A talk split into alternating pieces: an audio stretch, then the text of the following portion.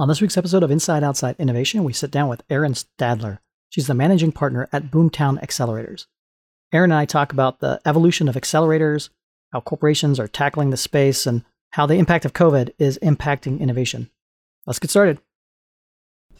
Inside Outside Innovation is the podcast that brings you the best and the brightest in the world of startups and innovation. I'm your host, Brian Ardinger, founder of InsideOutside.io, a provider of research, events, and consulting services that help innovators and entrepreneurs build better products, launch new ideas, and compete in a world of change and disruption. Each week, we'll give you a front row seat to the latest thinking, tools, tactics, and trends in collaborative innovation. Let's get started. Welcome to another episode of Inside Outside Innovation. I'm your host, Brian Ardinger, and as always, we have another amazing guest. Today we have Erin Stadler. She is the managing partner at Boomtown Accelerators. Welcome, Erin. Thank you. Hey, I'm excited to have you on the show. You and I have crossed paths a couple different times in the accelerator space. Let's talk a little bit about what is Boomtown Accelerators. That is a great question. Because we're actually going through a phase where we're just seeing so many things shift out in the industry. There's a lot of questions about what is an accelerator and where do we want to go with the industry. But right now, Boomtown at its core, we're a company that's been focusing on entrepreneurship and how to elevate the entrepreneur to get their idea out there. And right now, we're doing that by partnering with some really amazing corporate partners. The main one right now being Comcast and the Sports Tech Accelerator that we're about to create. I wanted to have you on the show because, again, you've been in the space of accelerators. You and I both started early days, eight plus years ago, I guess, in this space. And accelerators have changed quite a bit. And so I wanted to have you on the show partly to talk about that evolution of accelerators and what have you seen that's been good, bad, and indifferent, and where you see it going. Let's start with the history of how Boomtown Accelerators got started and what you've seen over the last decade or so of how accelerators have changed. Boomtown got started like a lot of companies in a new emerging marketplace. So we're actually almost eight years old now. So we were one of the first accelerators in Colorado. We actually did start in the backyard of some other famous accelerators. But at the time, it was definitely during that stage where a lot of people were starting accelerators. There was a bit of the Me Too. If you could build a mentor community and you could get some investors and could attract some startups, ta da, you had your accelerator.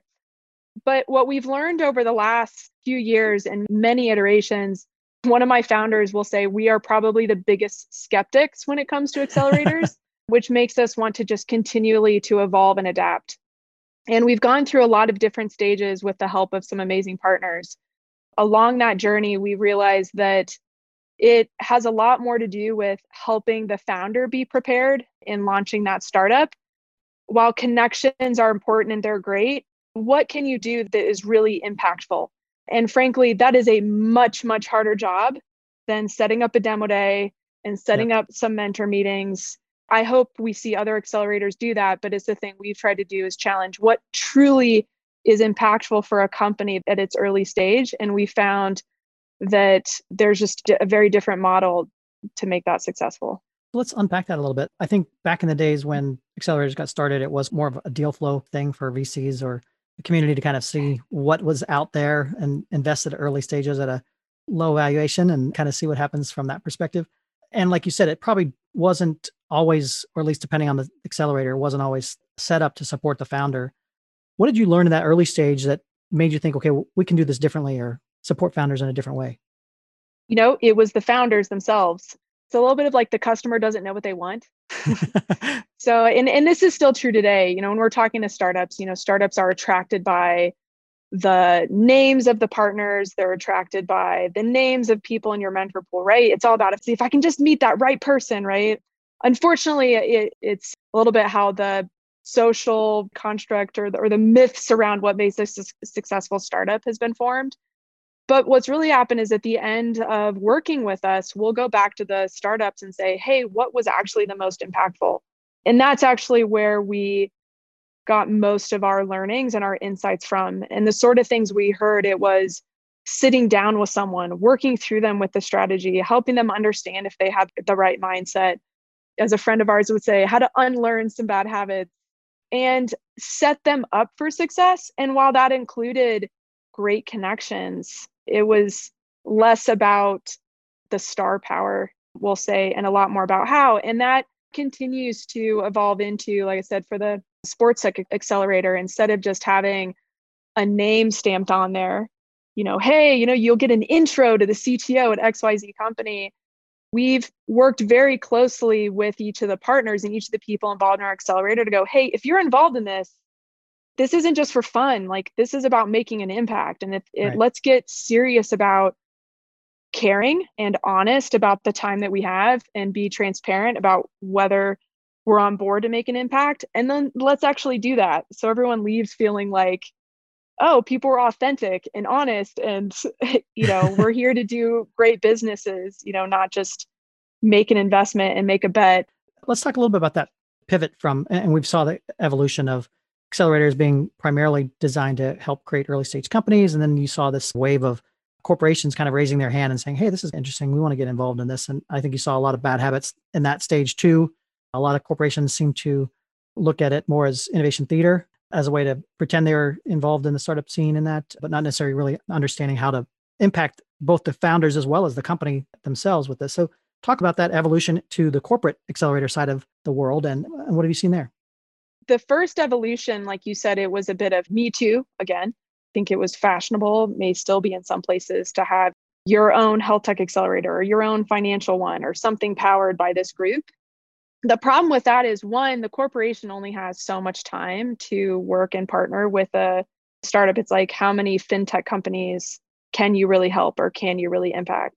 Right. And so then what we saw and why we actually never had an accelerator that was a full accelerator, like only focused on one, we'll say narrow vertical. Sports mm-hmm. tech is huge, but a narrow vertical, because then even within that set of companies, they're competing against each other.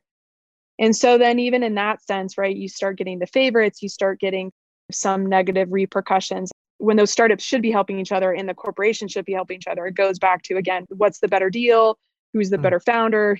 And so now it's it's kind of a rat race again. And then also again the corporations still have their own business to run and they have stuff to do. And while this is a part of a wider strategy you are getting the 20% time from people inside of those corporations. And all of a sudden it sounds fun and shiny to help a bunch of startups. But again if you're not honest about how you can help it's going to fall away and you're going to go ah actually maybe we'll only help those two that look like the best bets. Right. It doesn't feel great to everyone. And then honestly, the other thing we've seen is a corporation, because if it's only that kind of surface level, like deal flow aspect of it, the corporation ends up spinning that work inside anyway and cutting off that external operations of it, mm. which means, again, they've missed that ultimate opportunity to partner with an entity that is focused on a very different type of partnership and different support of that entrepreneur. They've let it fall back into the VC mindset. The Ewing Marion Kauffman Foundation is a private, nonpartisan foundation that works together with communities in education and entrepreneurship to increase opportunities that allow all people to learn, to take risks, and to own their success. The Kauffman Foundation is based in Kansas City, Missouri, and uses its $2 billion in assets to collaboratively help people be self sufficient, productive citizens. For more information, visit www.kauffman.org. That's www.kauffman.org. Did you know? The law firm of Husch Blackwell helps entrepreneurs turn passion and vision into viable business models.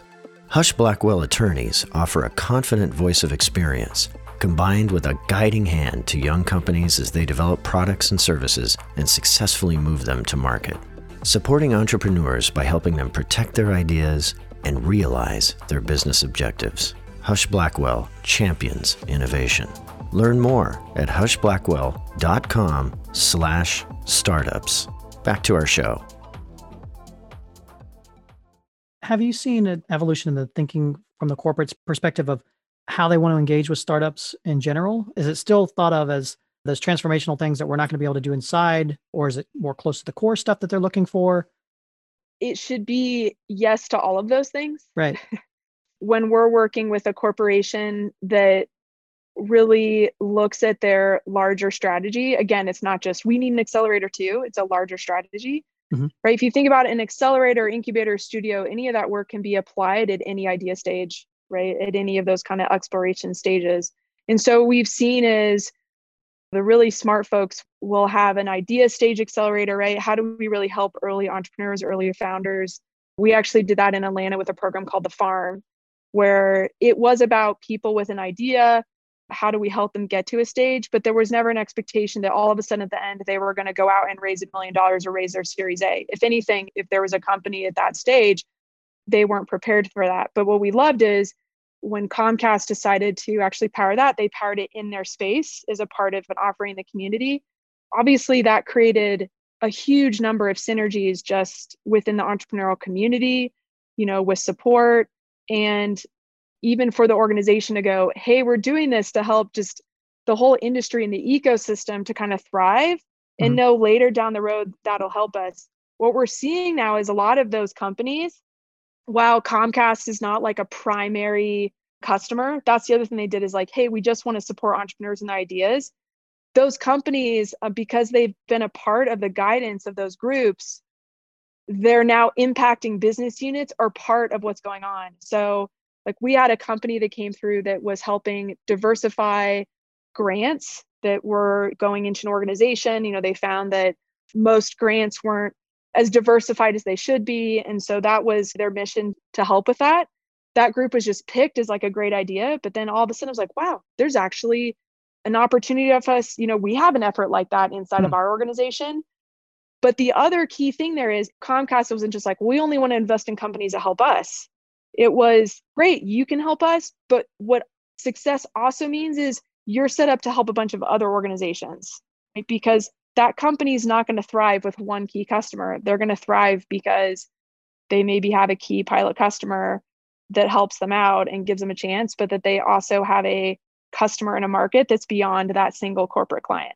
Absolutely. So it's a little bit of kind of that corporate responsibility, maybe when they look at how are we accelerating companies and what are we looking at it and then the second part of your question yes then there's always a strategy to bring in an accelerator that's focused in on innovation challenges.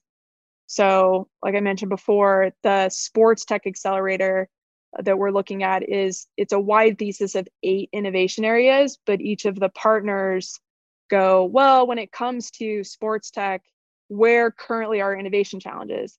It's no surprise with covid they're looking at when we bring the sport back, what do we do around our venue security? What do we do around fan engagement? Where do we do? So, right, a lot of the startups we're looking at are focused in on those innovation priorities. But again, they have an opportunity to work with more than just the original corporate partner. I like that approach. And I've seen similar approaches uh, even in our own backyard. We used to run these jumpstart challenges where we'd go to the local community and find a corporation that would be willing to, to support it. And we found the best ones that were a good match for that type of environment were the ones that thought broader about their own industry and broader about hey this may be great for us and yeah we'll have a inside track to having some inside information and maybe we'll get to use this before our competitors. But having that more global mindset around it seemed to both energize the founder because they knew they weren't going to be just developing a custom solution for xyz corporation but also that it was that first proving ground, first beta tester, things along those lines that could allow them to then gain traction and, and learnings as they built out something that could impact the entire industry. So I'd say our, our newest adaptation is building out this consortium. Mm-hmm. So instead of it just being NBC Sports saying, let's go invest in sports tech, they said, well, heck, we work with all these other groups. We work with Olympic groups, we work with NASCAR, we work with Sky Sports and soccer teams. Like esports groups. Right. How do we do this together, but also cross pollinate the challenges we're having across that? So we're seeing even through this process of like selecting startups to work with, you're getting all of a sudden NASCAR talking to cycling, going, Oh, hmm. the way you're approaching this, that's actually very similar to how we're approaching it. And you wouldn't think that. We're just at the forefront of this, but we're just seeing some really interesting opportunities, even within that consortium, again that myopic view of like okay let's go and change you know this sport mm-hmm. they're like well what are innovations that could cross over So let's talk a little bit more about the sports tech accelerator you've got going on. I think uh, applications are open right now. Walk a person through what that program looks like, maybe how did it start, and then what's going to happen once you actually pick companies and move them forward. First of all, with COVID's always always a bummer. We want to see people in person. Our program is in February, but we don't know right now, right? Actually, we're in the selections process at this point. We're getting down to the last few companies, so that's getting very exciting. But a part of that process for those folks that went through it, and, and we'll be doing this again next year, is first, right? We look at all the innovation areas, the challenges, the things that all of our consortium partners are facing so far the startups that have come through they've gone through our normal kind of vetting process they get to speak with us we get to explore what they're doing with their company and where they want to go but then each of them have already had the opportunity to actually pitch their company to a set of partners that we knew matched up mm. and we actually specifically look at what is the opportunity for them to impact one or more actually we like to look for two or more right. of those partners because again instead of just going oh well you have a fit for one and you might get one right we want to maximize that opportunity to maximize that impact for everybody and just the learning for that startup and for the partners once a company joins the accelerator we do a lot of early strategy work with them that's what we're about to go through because right we're about to pick companies now we have four months to the beginning of our accelerator but we like to roll up our sleeves and get to know them as much as possible. We don't wait for day one. It's like, what can we do now? What are meetings, right? Our partners are already like chomping at like, how do we get things started with them? And there's a lot of expectations about spinning up pilots and POCs with those potential startups too. Once our program starts, we really focus on shifting the approach and the mindset that the founder is using to build that company. So, our goal specifically with the program is to design something where it's not about building the perfect plan or building the perfect pitch deck or building a one off thing. It's about actually testing and adapting their own entrepreneurial skills or business building skills, finding the gaps, tearing some stuff down, building it back up again. So by the time they leave, our hope is they have multiple opportunities with partners. We've been guiding them through those pilots and POCs, as well as helping them approach the learning in a really effective way. So that's something I think that's a little different. It's not just, hey, here's your introduction to NASCAR. Good luck with that POC. Sure. You know, we're going to be hands-on partners to help these startups because if they've never worked with a corporation that size, or maybe they have, it's a different industry we get to be that coach on both sides actually so we'll also be coaching our partners on how to work with the startups and vice versa so we really get to sit in the middle and be that we'll say trusted partner for both the startups and the partners so that by the end of this hopefully we've again impacted the industry the partners the startups and we see really cool stuff happening I think that's a very important piece of the puzzle, that Sherpa in the in the middle, yeah. really, because corporations don't necessarily know how to impact or work with startups if they're not doing it on a regular basis. Startups don't necessarily know how to work and, and navigate a big corporate giant and the politics and everything else that goes along with that. So having somebody who both knows both sides of the table, so to speak, is a huge opportunity for folks that are looking at accelerators and why would I want to go to a corporate accelerator type of program versus trying to do it on my own.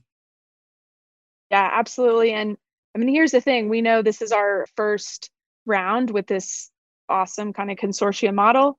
And we know we get to do it a couple more times at the very least. And we always adapt. We listen to our startups, right? We listen to our partners. Like any good organization, we focus on what's the experience of all sure. of our stakeholders.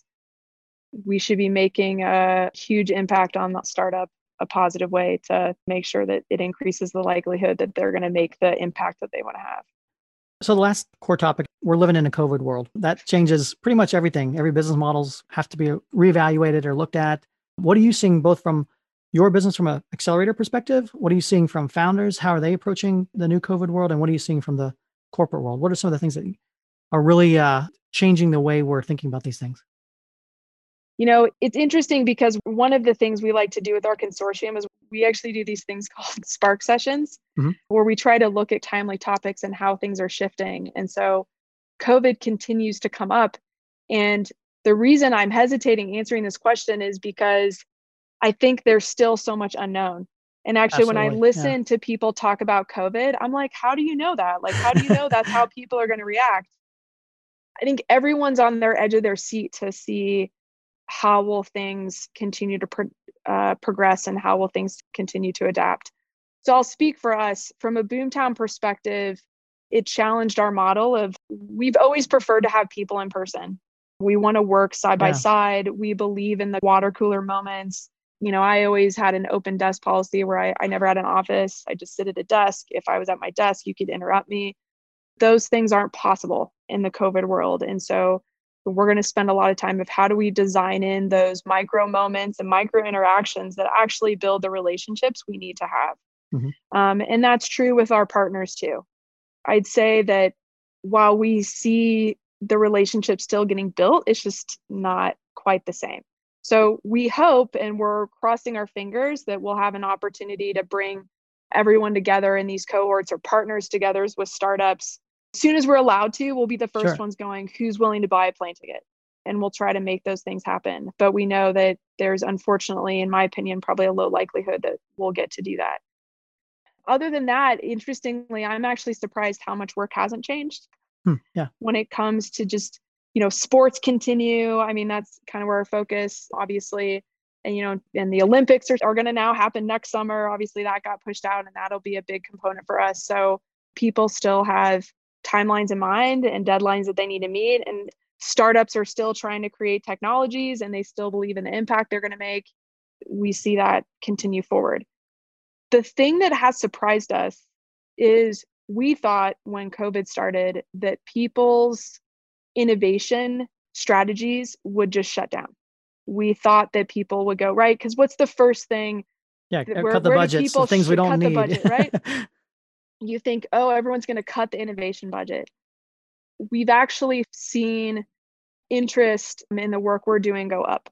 Hmm. And here's the reason is at least for Boomtown, I wouldn't say up in accelerators. That's why Right. when you ask me like what is Boomtown, it has a lot more to do with who can our trusted partners be to help us shift our innovation strategies that are out there adapting their models, that are out there looking and bringing in the research and bringing me the information I need and being a trusted partner in adapting that strategy, which always includes our external world. How do you continue to bring those external things to me, especially now that there's not collision conference to go to or South by Southwest to go to, right? How do I get the opportunity to see all the innovations going out there? That was a surprise to us that there's actually uncertainty with how do I continue innovation and continue discovering new innovations when I can't just go to the event anymore. yeah, absolutely. And I think that's true for the startups too, right? It used to be you go to a pitch competition, you would go to something locally. So, how do we find each other? So, I'd say more than ever, having people that act like Sherpas. Yeah, the you said? curators, yeah, the folks that can bring those different Right. the ties and the t-shirts together. Yeah, But I think it's less around curating events, it's curating the relationships. Absolutely. It's being a matchmaker. It's doing some of the early due diligence to go, I think there's something here. I think this is worth your time that's more specialized than it's ever been before. Erin, I appreciate you being on Inside Outside Innovation to give your insights, and I love to have you back on uh, and as we talk about the world and how it is evolving. And thanks again for being part of this.